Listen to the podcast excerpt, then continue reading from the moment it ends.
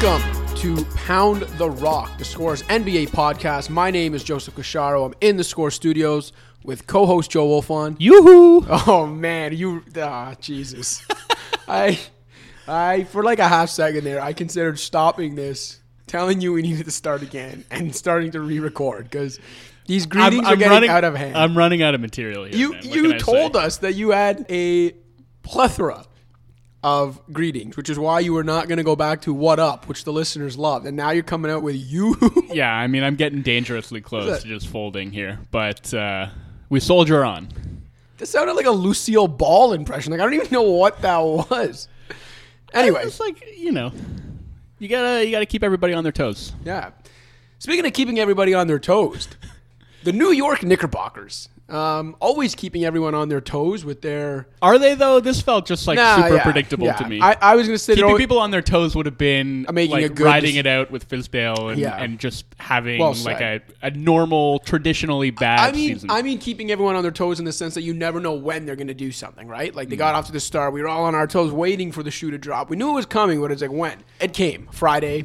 I don't, I don't know if they actually did this on a Friday to try to like bury it, like because the Knicks seem to lack the self awareness. Like maybe they actually did think this would be a buried story, but it's not. I wrote about it on Friday as kind of a reactionary feature, and my take on it is essentially this. I don't think David Fizdale did a good job as the Knicks head coach. I think David Fizdale's track record as a head coach in the NBA is spotty at best. He had a solid first season in Memphis. They were injured going into the playoffs. He does the famous take that for data, and every ever since then everything kind of goes downhill. They, I can't remember what their record was a quarter of the way through the season uh, in his second season in Memphis, but it wasn't good. He clashed with Marc Gasol, gets the boot there comes to New York in a season and a quarter. The Knicks have no identity on either end of the court. No one seems to know what you know what their offensive identity is, what their defensive schemes are. The young players, I, I don't want to say they haven't developed, but they also aren't developing clearly under his eyes. So I don't want to make it like David Fizdale is this, you know, Martyr. Right. Because he's not. He did not do a good job with the Knicks. Having said all that, and this is something I wrote in my piece, he was essentially doomed the day he took a job coaching Steve Mills' Knicks in James Dolan's arena. Steve Mills, you mentioned uh, before we started recording, you wanted to hear me drop some clown clown references. Well, let me tell you, Steve Mills among the biggest clown executives in the league right now. This guy should not have a job anywhere near an NBA front office, and yet Doesn't has- sound like he's going to for a whole lot longer. and that's fair enough. But like this guy's basically failed upwards in that organization, and I don't know. Like we don't know what's going on in there. I, I, some people have said it's because he's a yes man to James Dolan. I guess that's the case, but I don't know. I'm not in there. I don't know what the case. I don't know if it's just James Dolan not understanding what makes a good basketball executive. I don't know if it's that Steve Mills is just a yes man. What I do know is that he's been a part of almost every brutal Knicks front office, and yet when the rest of the front office gets cleaned out, he remains and usually gets promoted to the point where he's now the president. He's got to go. Um, James Dolan obviously isn't going anywhere. This organization is, is just a complete joke. And again, I, I understand firing David Fizdale. He was not doing a good job. But the fact that he lost his job before Steve Mills did, fact that Steve Mills is going to get the opportunity to potentially hire another coach, or at least got the opportunity to fire another coach, like all of it is just such a sham. Yeah.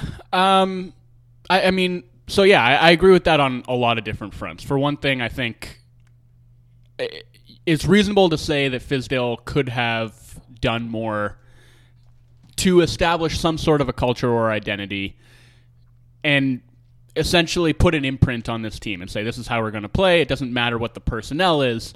It doesn't matter about the talent level or how many games we win or lose.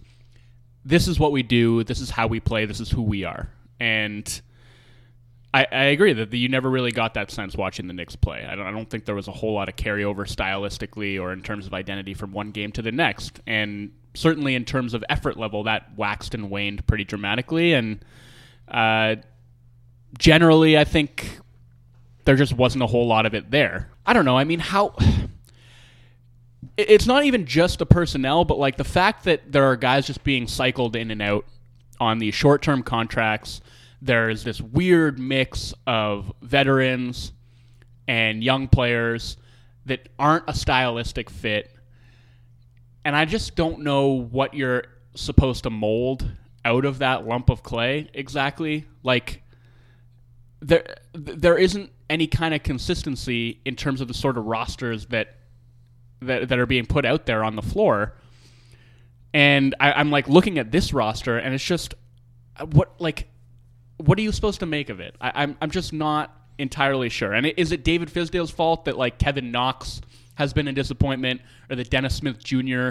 hasn't developed at all, or is it the fact that those players haven't really been put in a position to succeed because of the just tenuous fit of the pieces around them, and the fact that they're being blocked by the likes of Marcus Morris and Julius Randle and Bobby Portis and uh, Taj Gibson and You- the four guys that they signed. right and and They this team signed four power forwards in the span of like two days or a week, and then had the audacity to tell us that free agency went as planned and was a success. Yeah, and I think you know the big, the big thing coming into this season ought to have been. I mean, once they struck out on the free agents, they were obviously angling to sign.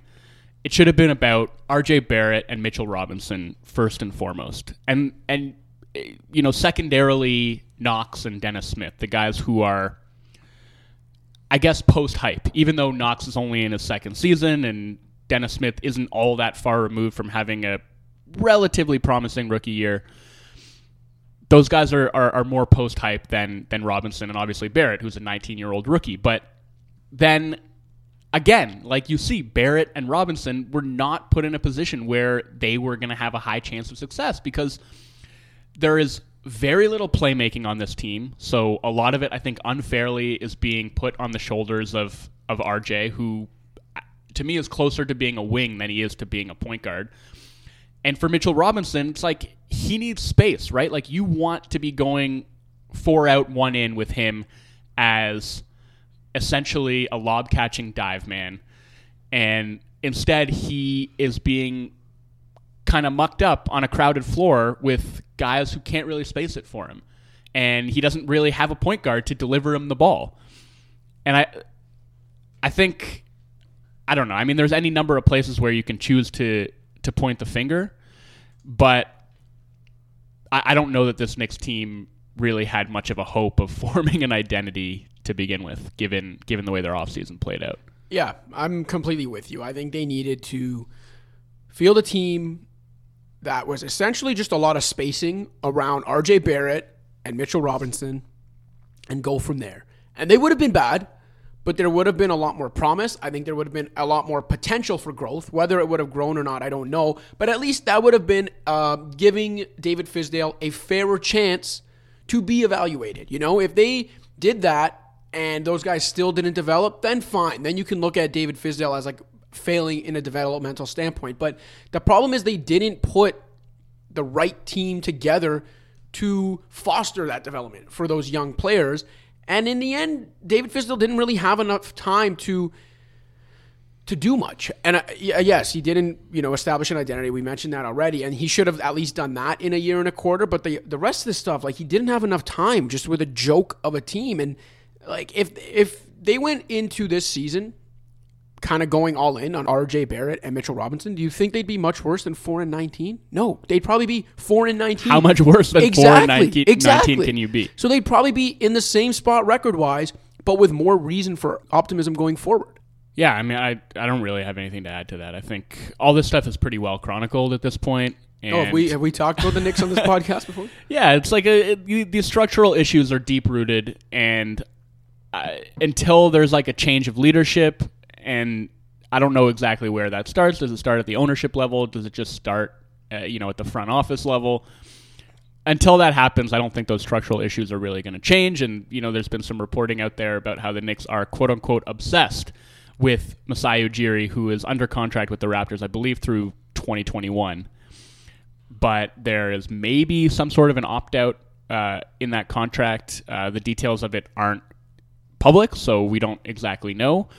But ultimately, I think uh, the next big decision that's going to determine the direction of this franchise is who takes up the torch from Steve Mills when he is no longer the lead basketball decision maker there.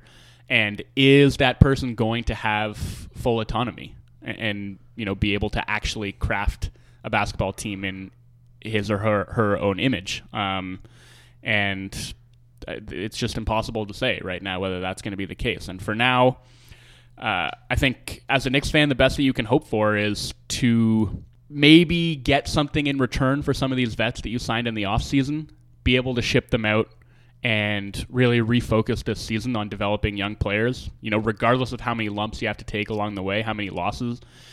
I just think that has to be the priority. I mean, this season is already lost. They're not going to make the playoffs. They're not going to be competitive. How many of those vets get traded? How many just get bought out?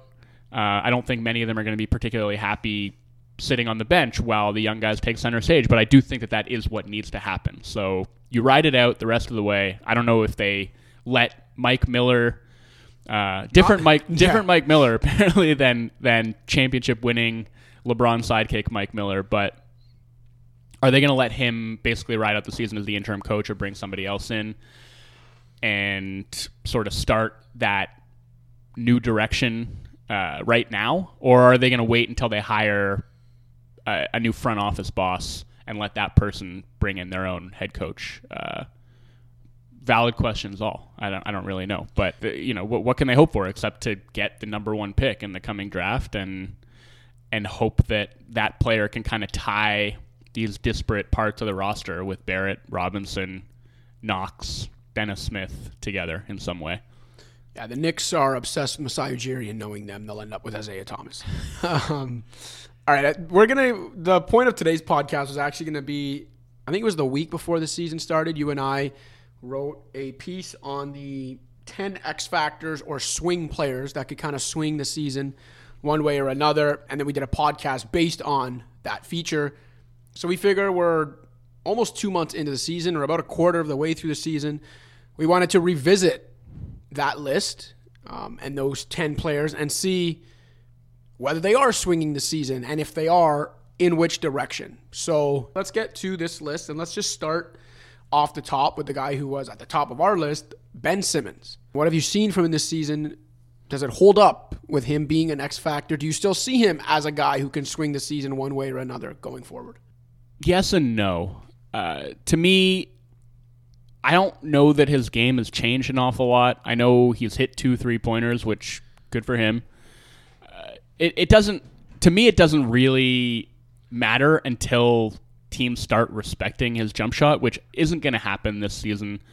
I don't know if it's ever going to happen. He's going to have to hit 200 before that happens. Yeah, and and so uh, you know the Sixers offense has had more or less the struggles that I expected it to have, which is in the half court.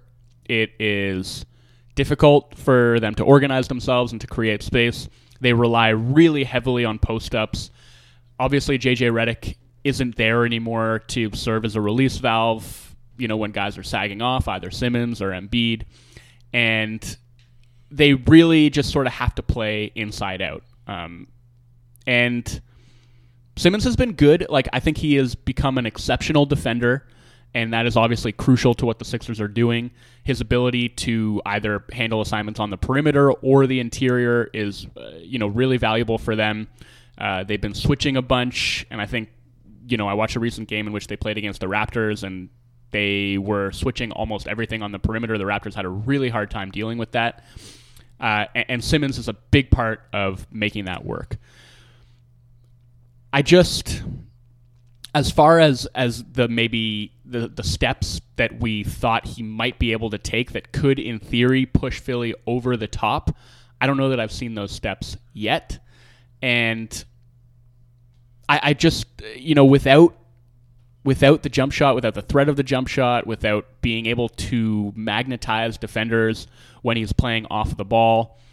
I don't know how much really he can do to help Philly with their specific problems. And it, that doesn't mean that he can't get better as a player and can't help them in different ways.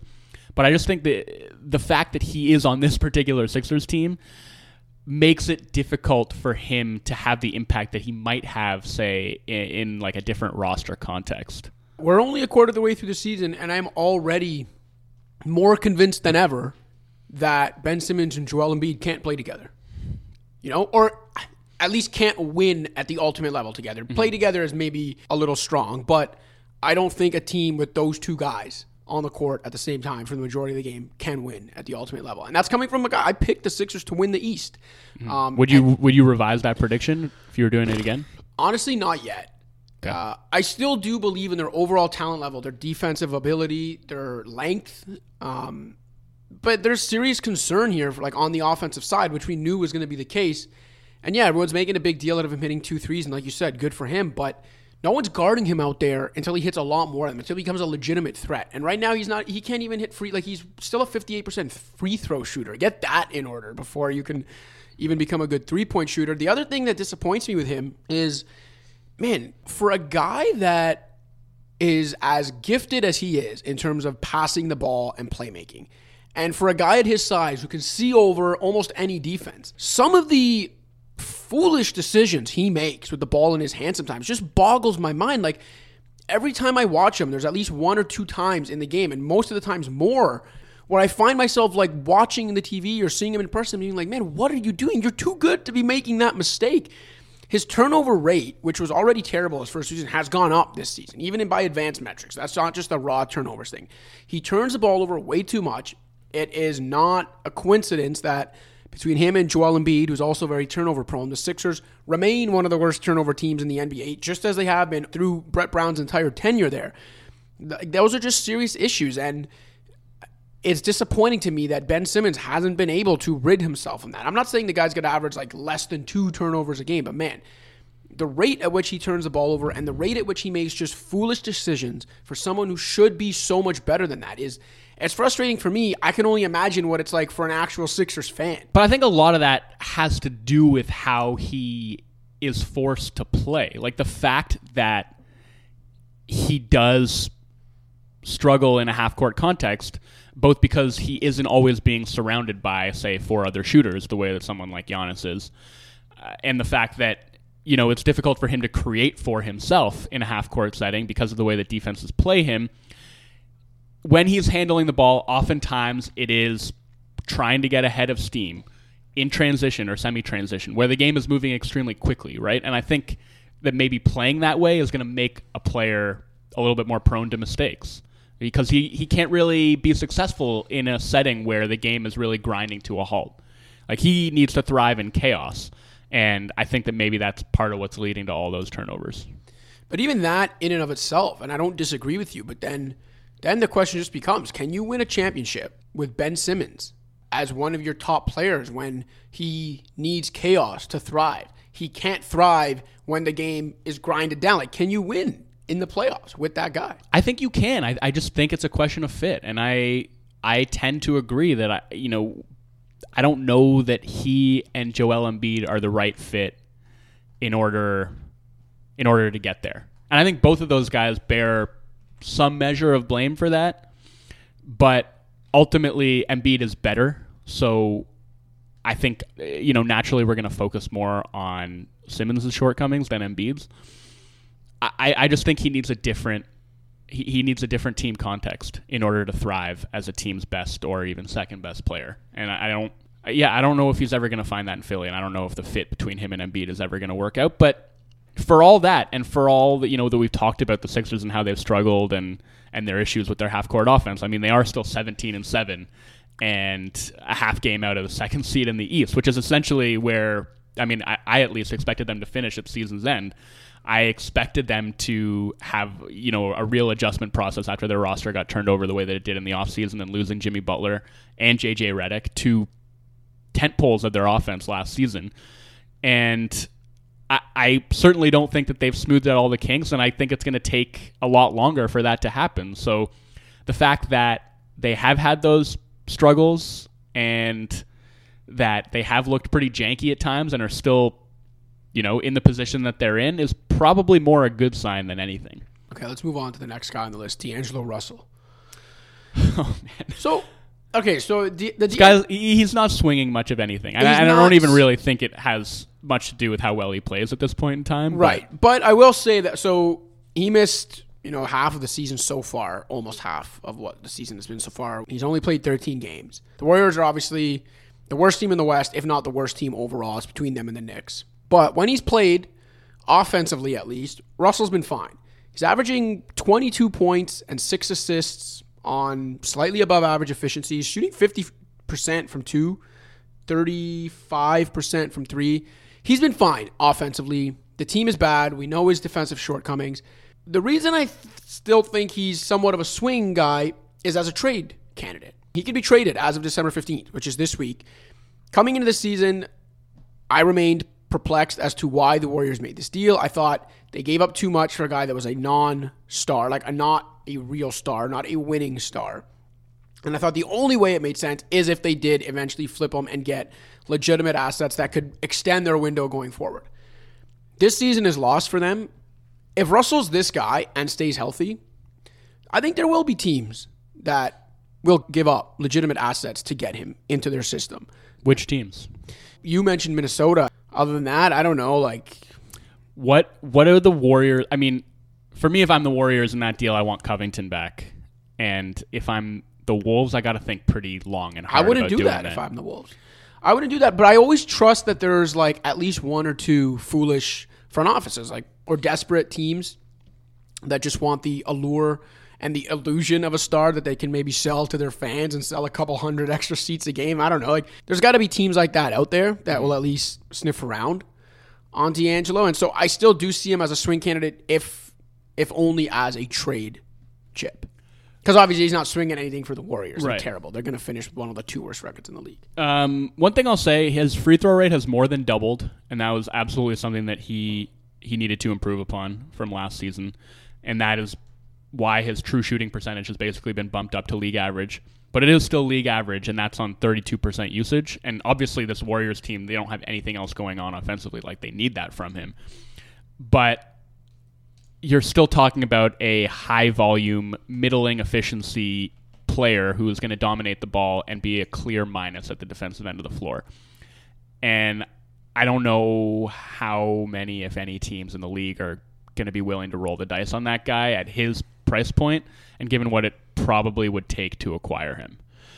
And you know, that yeah, again, the two teams that I that I have sort of long thought might be realistic fits are the the Timberwolves and the Magic.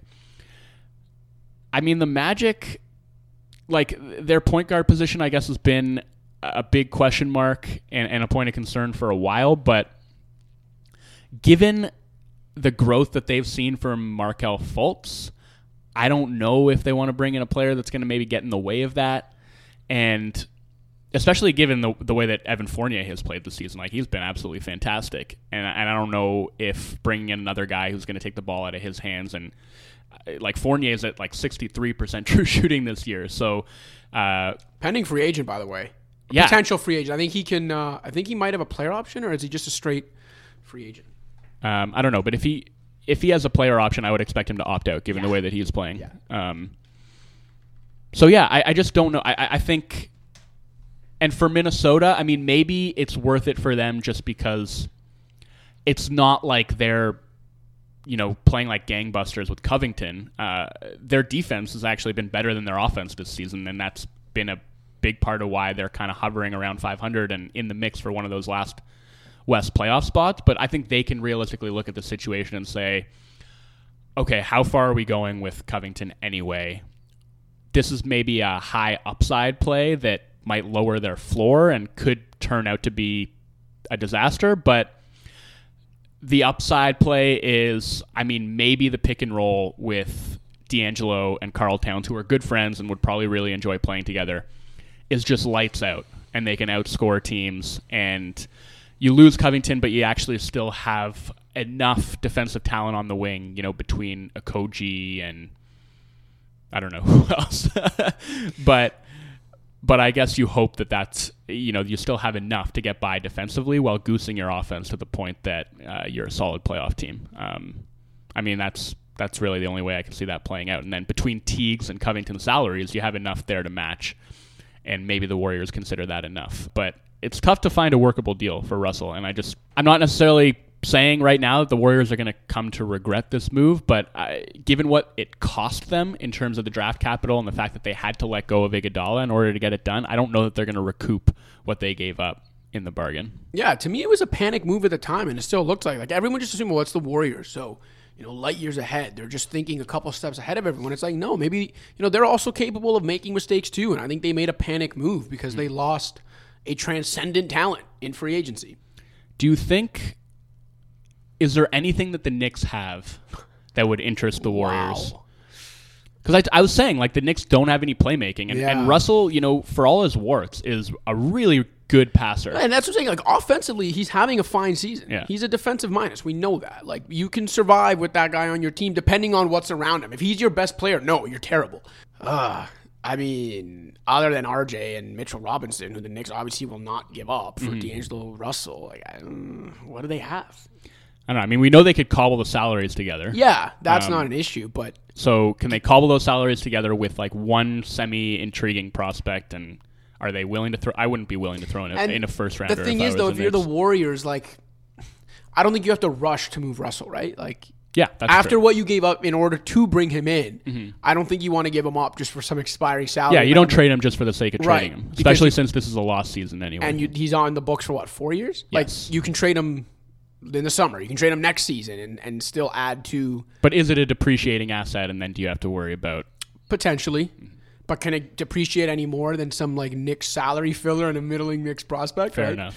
Um, before we move on to the next guy on the list, who's Jamal Murray, just wanted to add. So Evan Fournier, seventeen point one million dollar player option for next year. Yeah, he's opting out. He's opting out and probably going to get paid as a free agent because he's having a fine year. Uh, not a swing player though.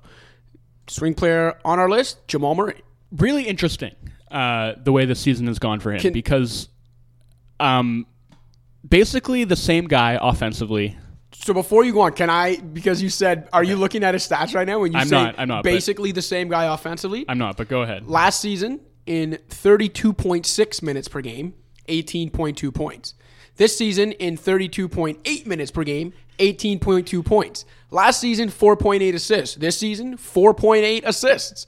Rebounds, 4.2, 4.3. Field goal percentage, 43.7 last year, 43.7 this year it's like actually pretty insane how Jamal Murray's just basically having statistically the exact same year as last year Offensively. offensively. And yeah. this is what I think is interesting. Um, he's looked to me like the pretty much the exact same guy on offense, and the stats that you just mentioned bear that out.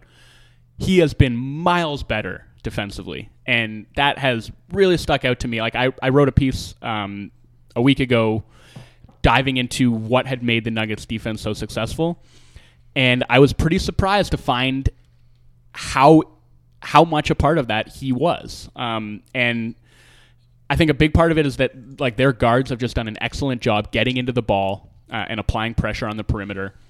He is way more active with his hands, getting deflections. You mentioned his steals are up; they're actually way up, um, and just his activity level is in a completely different place than it's been in the past. And I think you know if you were pointing to what has really driven the Nuggets' defensive success. I, I would put guys like Paul Millsap and Gary Harris above Murray as far as you know who has had the biggest impact there. But Murray has absolutely been a part of it, um, and that's not just kind of playing on the ball, but it's the Nuggets get themselves in rotation a lot because they do bring two to the ball quite frequently. Murray's rotations have been excellent. He has made very few mistakes, and I think that's a really important step in his development. And and ultimately, you know, the offensive development I think is going to have to come if he's going to help the Nuggets get to where they're trying to go. But to see him make those kind of strides on the other side of the ball is really encouraging to me. at the end of the day, any any issues the Nuggets have had to me on the offensive side wouldn't be about as much Jamal Murray stagnating as it would be about the issues we know Jokic has had uh, on the offensive end, at least this season. So I don't really pin too much on Jamal Murray. I think if he is what he is right now offensively, it's disappointing in the sense that you probably expect a little more from him. His ceiling was higher than this. But if he's this with the defensive improvements you're talking about on a team that is the number two defensive team in the league right now, you know, that's still a very above average young player who you can continue to go forward with. And, you know, maybe in in the true definition of a swing player, it doesn't seem like it, but there's still a lot of season left. And if he can maintain this effort on the defensive end, you know, his offense is always capable of coming in waves. And we've seen this from him throughout his career. Like traditionally he starts off terribly and then picks it up as the season goes on. And usually he mm-hmm. has at least one tear in there. He hasn't really had that tear yet this season, but he also hasn't had the full on slump he usually starts the year with. So I think there will be a part of this season, at the very least, one part. Where Jamal Murray goes off offensively. And I hope he can do that while maintaining what he's doing on the defensive end. Because at that point, then you've got like a borderline all star on a very good team that has, for the most part, continued to win despite not playing up to their capabilities. Yeah, and you know he's another guy who uh, I would like to see take the steps that D'Angelo Russell has taken in terms of just getting to the free throw line a little bit more. Like he's notoriously had a very low free throw rate, and you know, uh, like he's fairly slight of frame. So I understand him not necessarily wanting to take that pounding inside, and he plays a little bit more on the perimeter. His game is more outside in oriented, um, and that's always worked for him when playing alongside Jokic. But I just think if he wants to goose his efficiency, like getting to the line is going to be a, viable way to do that. And I think he's shifty enough, and uh, his pull-up jumper is enough of a threat that he could do a much better job of getting defenders off balance and using that uh, to draw contact. And it's just not really part of his game right now. And maybe it won't be this season, but looking kind of toward the future and uh, sort of what that five-year, $180 million contract is going to look like and how it's going to age, I think that needs to become a part of his game at some point in time. What's up, Pound the Rock listeners? Just a friendly reminder to rate, review, and subscribe to Pound the Rock on iTunes, SoundCloud, Stitcher, Spotify, or wherever else you get your podcasts. You can also check out the Score's other sports podcasts. For Major League Baseball, there's Expand the Zone. For soccer, we've got Sweeper Keeper. Puck Pursuit has you covered for the NHL. The Scores MMA podcast with James Lynch gives you your mixed martial arts fix. And the Fantasy Football podcast with Justin Boone covers, you guessed it, fantasy football. And in case you haven't already, download the Score app, available on iPhone and Android. That's where you can find all of our feature content, as well as live scores, updates, and breaking news. Now back to the show. Next guy on the list, I don't want to spend too much time on him because we've spent a whole podcast on the Raptors last week. We've talked a lot of Siakam already this season. I'll simply say that I think he's fit the bill as a swing guy. Absolutely. And more than that. He's had a rough week. Seems to be hitting a bit of a wall as he adjusts to life as the number one option and, and the all the attention defenses are giving him. But for the most part, he's been outstanding. 24 and a half points, eight rebounds, 3.6 assists, effective field goal percentage of 51.4. He's shooting the three as he did last year, 36%. He's been pretty phenomenal, and the amount of effort he's exuding on the defensive end is just unbelievable. The Raptors are 16 and 7 after the loss of Kawhi Leonard and Danny Green. I mean, you can't really ask for much more from Pascal Siakam in terms of swinging his team season. Yeah, I think the the ways in which he's struggled, particularly lately, are totally predictable. Uh, he's shouldering an immense offensive load, and did so especially while Kyle Lowry was out of the lineup. So naturally, his efficiency has taken a pretty significant hit. I think, especially in the last couple of weeks, we've started to see. I don't.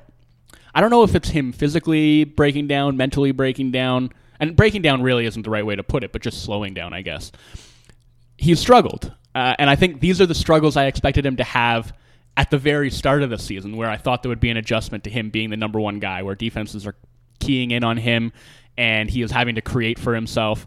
And he just he, he started the season like a house of fire. Nobody could stop him. He was getting whatever he wanted in the post.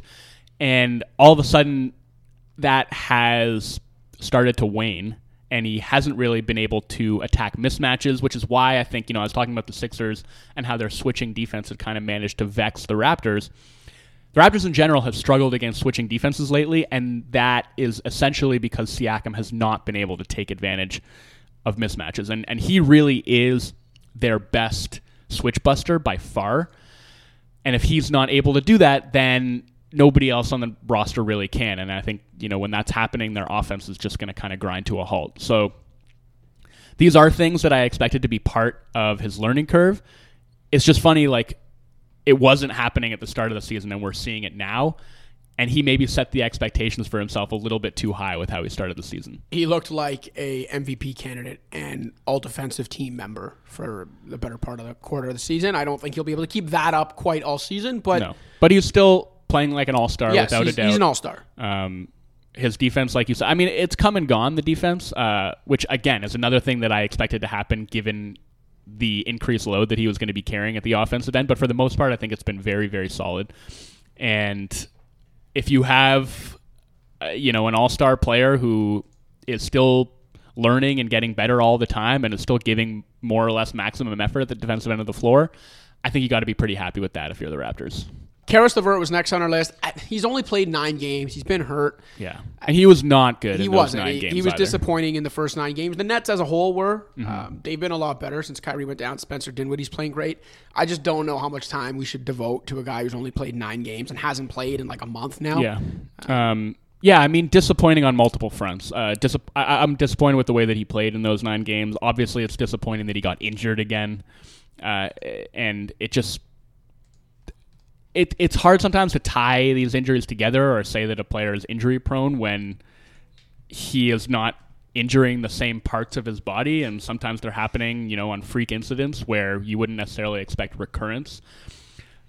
But the fact is that Levert has had a really, really difficult time staying on the floor. Uh, and like the thumb injury that he has now has nothing to do with the ankle injury he suffered last year, but it, he's got to play a full season at some point in time. And I, I just, I worry, you know, not only about all the time that he's missed, but just about the, the way that it's interrupting his rhythm and how hard that must be for him to start to get comfortable and get to a place where you know he feels like the game is slowing down for him and everything's working. Because it seems like anytime that's happened he's gotten injured. And obviously i'm not so surprised i guess that he started out slow because i do think it's a big adjustment for him playing next to someone like Kyrie and just sort of the different ways that the team around him has changed. And then for him to go down before he could really find his way into a rhythm uh, just compounds that disappointment. Speaking of disappointment, Kyle Kuzma. Uh, yeah, I, I mean, I'll let you start on this one because I think you, it was you who wanted to, to Yeah. put him in this category. Um, so let's hear your thoughts on that. Look, I thought it was important, obviously, for the Lakers to get something out of Kuzma this season because, you know, it had been well documented that he was the guy that the Lakers apparently reportedly did not want to include. I'm sure they would have if they absolutely had to, but they preferred not include him. And in a way, it sounded through reports that they they kind of valued him more than Brandon Ingram. Obviously, very easy in hindsight to say that was crazy, but that was crazy because Brandon Ingram's having a heck of an offensive season for a bad Pelicans team, but still, heck of an offensive season. Kyle Kuzma has looked just out of sorts, and I thought being the clear cut like number three guy most nights behind two legit superstars would be exactly how Kyle Kuzma could thrive. You know, he's a good shooter, he can attack off the bounce, good spot up guy. I just thought like he fit very well on a team that was going to be dominated by, you know, what we thought was going to be LeBron James, Anthony Davis pick and rolls. It has gone to crap. He's averaging 11 points. Efficiency has gone down. He's not rebounding the ball. He's not moving the ball. He looks lost defensively. I know he's never been a great defensive player, but on a team that's been solid defensively, he has not been. He just in so many ways you watch the games and it's like you if you just watch Kuzma, you can not see how he is impacting this team's success at all. In fact, it's the opposite. He's been one of the few weak links on an otherwise great Lakers team so far. And he's legitimately losing minutes right now to Alex Caruso. And that's not a joke. I know everyone jokes about Alex Caruso, who gets very overhyped by the media, mm-hmm. but Alex Caruso's stealing minutes from Kyle Kuzma right now. From the guy that they didn't want to include in the deal for Anthony Davis. Yeah. Well, I, I don't know how surprised I actually am by any of this, to be honest. Really? Like, Like, this bad? well, he starts the season with that stress reaction in his foot. And I, I'm sure that that has had something to do with his slow start. He's shaking off some rust. He didn't, you know, get a full training camp in. So, and, and then there's, you know, the fact that he's just not a very good fit with this roster. Like, he's playing with two guys in, in AD and LeBron, whose best position. I mean, we can quibble over whether Davis's best position is the four or the five, but Davis wants to play the four. LeBron is best at the four. Kuzma is best at the four. So I think it's tough to find to find where he fits on this team. And and to go back to your point about how they seem to favor him over Brandon Ingram, I think Ingram would have been a tough fit on this team as well. And I certainly don't think he would be having nearly the season that he's having in New Orleans if he was on the Lakers. I think it's tough as a role player that wants to spread his wings a little bit more to find where you fit on a team with with a player as ball dominant as LeBron is, and then you know another offensive superstar in Davis. Like, how exactly do you contribute if you don't want to just be a straight spot up guy? Um, and I think Kuzma's still sort of figuring that out, and he's still figuring out what he is capable of off of the dribble, and he's still figuring out you know whether he can be more essentially than just a three and D guy. And obviously, the D is yeah, three and what? yeah. Uh, well, I mean, I, I think he's working harder at that end of the floor. To be honest, like I, I guess if we're talking about him as a swing guy, the big issue is like the Lakers have been awesome, and almost none of their success has anything to do with Kuzma. But I don't think I, I like I expect him to be better than he's been as the season goes along. Um, I just don't think that he is the swing piece that's going to determine the success that they have going forward. Next guy on the list was Jayson Tatum. The interesting thing about this is I actually feel like the swing guy for Boston has turned out to be Jaylen Brown. Yes, agreed. Um, I do think Tatum has been better. I do think he's made a jump in some areas, especially at the defensive end. I think he's been great. To me, Brown has made the bigger leap. And in hindsight, maybe he should have been the guy on this list, or maybe they should have been there in tandem. They've both been good. To, But yeah, again, Tatum, uh, he has increased his rate of three point attempts. Um, he has gotten to the basket a little bit more. He has cut out some of the bad shots from his diet, although a lot of them are still there. And to be honest, he hasn't shot the ball particularly well. He's at 44% from two point range uh, and hasn't been especially efficient offensively. The playmaking, which I think is an area where I have really wanted to see him grow, hasn't exactly come along. But he's done enough as a scorer and as a defender, I think, to to help the Celtics team really soar. And um, you know, looking looking ahead to the rest of the season, I think I don't know after after Siakam uh, and maybe Sabonis, who who we'll talk about in a bit, but he might be the guy on this list who I actually think has has proven to be a swing player in the way that we expected at the start of the season. interesting. What do you think? Yeah, no, I think I think he's been solid. I think the efficiency kind of is what it is given his shot selection and and the shot selection I guess is still disappointing. I remember looking earlier in the season and he had started to cut out a lot of the, like the mid-range and long twos and started to take more threes and get to the rim more.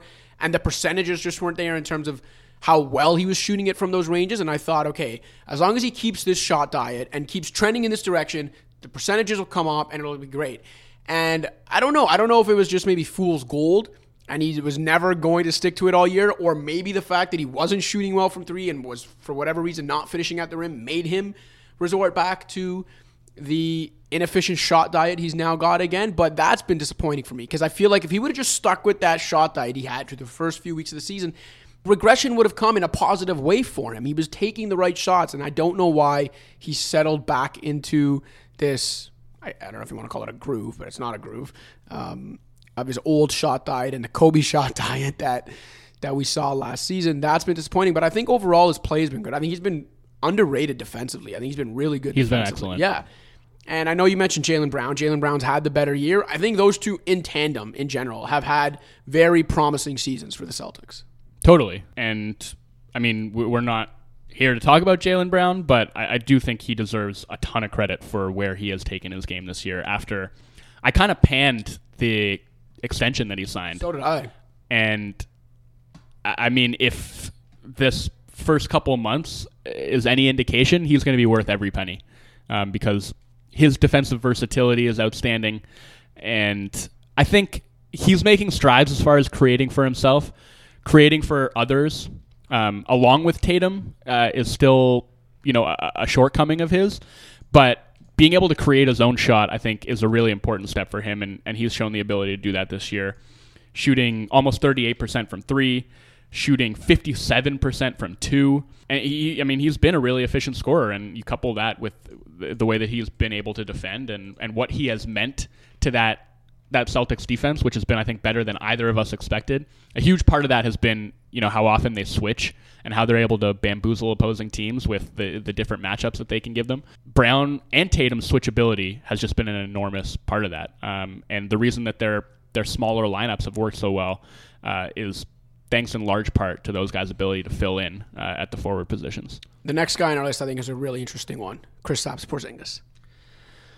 I mean, this is you know another one that we've kind of mentioned uh, in previous episodes how we thought that in order for the Mavs to hit their ceiling, and maybe I mean this is I guess still true, but in order for the Mavs to become a playoff team this year, Porzingis was going to have to be the guy that he was before he got injured, and that hasn't been the case on either front. Uh, a Porzingis has not been that guy, and B the Mavericks look unbelievable anyway because Doncic has just gone totally supernova. And I do wonder, like, how much of this has to do with the role that Porzingis is now playing. It, does that put a cap, essentially, on how good he can be? He, he isn't really being given the chance to spread his wings because so often he's just being used as a guy spotting up uh, and spacing the floor for Doncic, which on its own is really valuable and really important.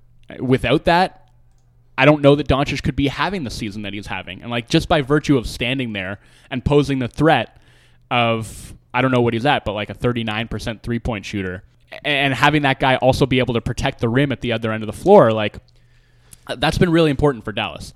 For Porzingis individually, the production hasn't really been there. We've talked about his struggles from two point range, how he just can't really impose his will. As a post up guy, he has not been a particularly good rebounder.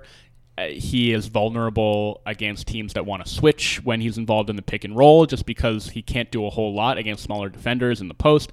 He tends to settle for jump shots and fadeaways and they just haven't been particularly effective. He's shooting like last I checked I think like 42% from two-point range. So those are all concerns and things I'm sure that the Mavericks would like for him to be doing better. But just as far as how well it's worked out with him being in Dallas, I think the results have sort of spoken for themselves. Like he has been a positive, like just his presence and his ability to provide that stretch, I think has been really important. I think he's been a below average offensive player, especially for a, a kind of a high usage guy still. And I think he's been an absolutely elite defensively. I think that's probably okay for the Mavs, as you mentioned, given what Doncic is doing on the offensive end right now. I think what Porzingis is at this point of his recovery is fine. I did not think he would be this bad offensively to start, but I also didn't think he would regain this defensive presence immediately. I mean, he might be playing the best defense of his life, coming off of what 20 months off or whatever it was. You look at guys who have defended uh, at least four attempts at the rim per game and have played about half of their team's minutes. There's 59 of those guys in the league, and Porzingis would be top 10 in rim protection. Opponents are shooting 50% on the nose against him at the rim. And he's defending 6.7 attempts a game there, which is a lot. He the Mavs rely on him. His rim protection has been huge for them. Mobility wise, I think he's he's fine defensively. Maybe he's not taking the smartest shots. That's a little concerning, but I do think at some point he's too talented for him to be this bad offensively. And maybe he'll never be the 20 to 25 point per game two way star it looked like he was going to be in New York.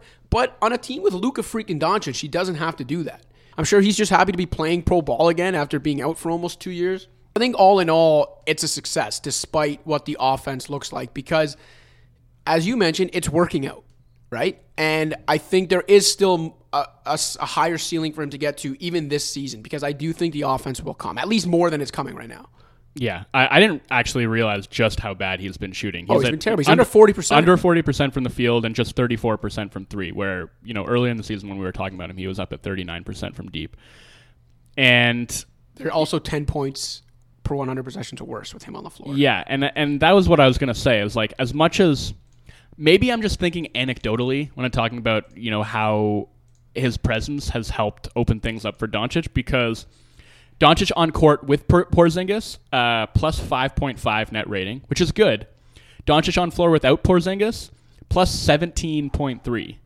So maybe that pairing isn't working out quite as well as in my head it seemed to be. Well, you want a situation that's not working out quite as well as uh, you thought it might. How about the San Antonio Spurs, which is where we're going because the next guy on our list was DeJounte Murray, and yikes. Big yikes. Um, I mean, not really from his perspective. I actually think he's been fine, but he hasn't moved the needle for him for the Spurs defensively, uh, which is really what I anticipated happening this season. And I think the reason that he was on this list is we looked at a Spurs team that had been sixth in offense last year and won 48 games and was really only held back by the fact that it was so poor at the defensive end of the floor. You expect maybe there to be some struggles integrating Murray offensively, but I definitely thought that he was going to vastly improve the Spurs at the defensive end, and that just hasn't happened. And, you know, a couple weeks back, I basically said I, I felt like he was a smaller version of Ben Simmons. I mean, eh, they, they just, again, eh, like this goes back to, to something we've said a few times, but like, and it's true of Simmons as well, right? Like, I think in order for him to thrive, he needs a team to essentially be built around him. And that obviously isn't the case with the Spurs right now. I don't think this roster is at all built to optimize his skills and I think that has shown. Um, and they have not been good with him on the floor. I do think his defense has still been very good. Uh, I just think, given the lack of defensive talent around him, the fact that he hasn't really gotten to play in the backcourt with Derrick White at all, the fact that it's been a tenuous offensive fit with him and, and the non shooters around him ha- has DeJounte just. Murray shooting 19% from three. Yeah. So, I mean, yeah, I, I think obviously, as far as him being a swing player, the Spurs, you know, like some of the other teams we've talked about, it would take a lot more to actually swing uh, the direction that this team is headed. He, has been fine defensively on a bad defensive team, but my disappointment is I thought, and maybe this was unfair of us to expect, you know, the same level of blow up everyone expected from him last year. Expect that this year when he missed all of last year with a torn ACL. You know, I just mentioned how I got to give Kristaps Porzingis more time to find his game offensively, and that's a guy that was already a number one option and a good offensive player. Dejounte Murray was not a number one option and had not really established himself as a solid NBA offensive player. So, in fairness, probably going to give him more time to round into form on that end. But I think you can acknowledge that while still acknowledging the fact that he has been bad and disappointing on that end of the floor for an overall bad and disappointing team. He's in year four now, although it's really only year three because he missed all of last year. I just don't know if at a certain point soon, maybe you just accept that this is what DeJounte Murray is. Like, I, I know it is still early in his career, but, you know, he's 23. It's his third slash fourth season in the NBA. There haven't really been signs of growth on the offensive end other than a stretch a couple of years ago. Like, is it possible this is just what he is? And we just expected a lot more because of one hot stretch and the fact that he's a spur, and these things usually tend to go their way. I don't necessarily think so. I think maybe he's not going to be a superstar, right? And uh, ultimately, he might just be more of a defensive specialist who provides a lot of stuff at the offensive end. Isn't necessarily an offensive star, but like he's an excellent rebounder for his position. He has been really good at pushing the pace and getting the Spurs out in transition, which is something I feel like their offense needs a lot of the time when it gets bogged down in the half court. Um, you know, I think he's always going to be a good open floor player, uh, and his ability to get to the basket, his ability to, uh, you know, give them extra possessions by crashing the offensive glass, which is something that Popovich has historically been averse to, but he's given Murray license to crash the offensive glass. Uh, all those things can be valuable. Um, I, I, think it's fair to say that, like, look, this guy is not going to be an offensive star, but that doesn't mean that he can't, you know, be an exceptionally valuable player. I just, I, I want to wait until he's playing a fully healthy season where he's not being held back by a minutes limit that's keeping him to like 23 minutes a game, uh, which he has been this season. And the fact that they had to move him out of the starting lineup is obviously a little bit worrisome. But again, I think that has more to do with the fact that they needed more shooting in the starting lineup, and that doesn't really have anything to do with him. I mean, it has something to do with him right. because he's not providing the shooting, but. But it's not they, his but, fault that the guys around him also can't shoot. Right, and I think I think they have to know that, and again, like start to construct this roster around him, as opposed to trying to shoehorn him into a roster that's going to make him a tenuous fit. All right, last one. And given who it is and the team he plays for, I'm basically just gonna let you take this. I'm gonna walk out of the studio. You can take the mic the rest of the way. Domantas Sabonis of the Indiana. Pacers. Your Indiana Pacers, Joe. Man, the Pacers have been pretty good. They've been great. uh, and they have been aided by a very soft schedule. Still gonna win. but they're 15 and 8. They have done exactly what they needed to do, which is keep their heads above water, give themselves a little bit of a cushion and some margin for error until Oladipo gets back. And again, we don't know what Oladipo is going to look like when he comes back. We don't know how much he's going to raise their ceiling. But as far as what they've been able to do without him, I think it's pretty damn impressive. And I think, Turner missed some time. yep, Brogdon missed some time. yep, So Lamb missed a bunch of time. like They're, I think, second in the league in man games lost after the Warriors so far this season. And maybe the, McMillan maybe does not get enough credit for the job he's done in Hundred percent agree.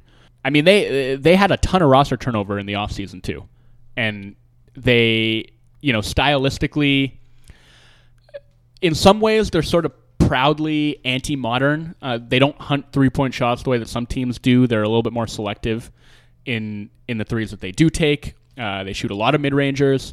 They don't switch a lot defensively, and that can put a lot of strain on guys as far as staying attached, going around screens and they play a drop coverage for the most part, and that can burn them sometimes when they go up against teams with good pull-up shooters or teams that like to run a lot of Spain pick and roll. They get back screened, but you know, for the most part, uh, they have been able to make it work, and they're top ten at the defensive end, and they're middle of the pack offensively. Brogdon has been outstanding, but Sabonis, I think, is the guy who has really made it all work. Um, and he's done that by. He's not doing a ton of things differently than he did them last season, but I do think he's added like a few more one and two dribble moves to his package where you can really just dump the ball into him and expect him to go and get you a bucket. His ability to play make from the elbows, um, his ability to play make on the short roll, and his ability to just inhale rebounds at either end of the floor uh, has been so crucial to what they do. And also his screen setting, which is something I wrote about last year. he might be the best in the league. He is certainly up there. Uh, and I don't like I think he's second in screen assists, but even without like uh, that number to essentially quantify the value that those screens are giving him, like the Pacers lack individual shot creation, um, and Brogdon has has really given them that uh, where they've needed it without Oladipo. But even so, like beyond that, it would be really difficult for this team to create space and create baskets in the half court if Sabonis wasn't there to carve out space with his screens and his ability to disguise them, flip the direction, and maybe use some some subtle grabbing techniques in order to make those screens really stick and create space for the guards on that team. Uh, that's just been so valuable to keeping that team's offense humming. And so, as far as swing players go, I mean, if they get Oladipo back and he's the guy that he was before he got injured, to me, this this is absolutely a team that's right there with the other top five teams in the East. I mean, I think Milwaukee right now is in a category by themselves, but the teams after Milwaukee and Philly, Boston, Toronto, Miami, I think Indiana is right there in that group. And Sabonis to me is the guy, along with Brogdon, who's really made that possible. Yeah, essentially 18 points, 14 rebounds, and four assists on a team like you mentioned that's been missing a lot of guys, missing their best player. He's kept them more than just afloat. He's been their best overall player. Good two-way player, even though he's not, you know, a stretch player on the offensive end. He does so many things offensively, like his screen setting that help on that end. He's 16th in the league in minutes per game. Like this team is really relying on him. And and one thing I haven't mentioned yet this season, I know I mentioned it a lot last season. Um, I, let our listeners know, and like you know, I, every year I do that exercise where at the end of every night, I between the games I've watched, box scores, advanced stats, I try to make a note of who the best player on the floor was in every single game that's played, and I kind of keep a running tally as the season goes on. No surprise, Giannis for the second year in a row right now is leading it, but Sabonis has already surpassed his total from last season uh, on the list I had in terms of the amount of times he was the best player on the floor. He's up to seven times so far this season. For my tally, that's the same amount as Nikola Jokic and Pascal Siakam. So I'm not saying he's as good as those guys. That's kind of the level he's brought himself to. And I don't want to make this a Sabonis Turner debate because we're not here for that, but I don't think it's ever been clearer which one of those guys, if they did have to choose one, should be the one they choose. And I don't know that they do necessarily. Like That's fine. they they have been more successful playing those two guys together than they have been in the past. Uh, they are staggering them more now than they were at the start of the season when they were overlapping for over 20 minutes a game. I think both of them have been better individually than they have been together. I think Sabonis is a, a lot more natural as a center who can drop and stay close to the basket as opposed to somebody who's chasing guys out on the perimeter. But I think he's looked more comfortable than I expected him to when he is coming out to the perimeter. Uh, they use him to hedge. He's been pretty effective at doing that. Uh, you know, you don't necessarily want to see him chasing stretchier power forwards out there when he could be kind of hanging back and protecting the basket and rebounding the ball, which is really what he's best at at the end of the day. But when he's been asked to play that role, I think he's done it pretty damn well. Uh, and I think he deserves a ton of credit for his adaptability and everything that he has been willing to do in order to uh, to keep the Pacers afloat. All right, before we go, you got anything you want to uh, plug this week? Anything listeners should look out for? Features you got going? Something that's already up? Something coming later in the week? Uh, I am working on a piece about the piece, uh, a piece about the Pacers, a piece about the Pacers that uh, should be dropping probably tomorrow. Um, so we can look out for that. Uh, I know you and I will both be at the Raptors Clippers game tomorrow night, and when Kawhi Leonard makes his long awaited return to Toronto to pick up his championship ring, and I imagine we will both have pieces coming out of that game. So another thing to look out for, and uh, yeah, some other interesting stuff in the pipeline that we'll be able to talk about, I think, at a later date. Cool. My end, uh, encourage people to go check out the app and check out. I just put up a story where I talked to a bunch of guys around the league who have played pro ball in Europe about their most insane or kind of funniest or just most memorable crowd experience there. It all started because opening night, Nicolo Melli just randomly mentioned that as great as the atmosphere was in Toronto, he's used to more hot environments because he played in Europe, and it just got me kind of thinking about the stories some of these guys have. So PJ Tucker's in there, Goran Dragic is in there, Vucevic is in there. Got oranges thrown on the court, cell phones thrown at people's faces. Uh, some good stuff. And having been there when you've talked to these guys and gotten to talk to you afterwards about the anecdotes that you got, I'm really, really excited to read this piece. Yeah. They will Google your sister is one of the quotes in there. So go go be sure to check that out. For Joe Wolfond, I'm Joseph Casciaro. Pound the rock.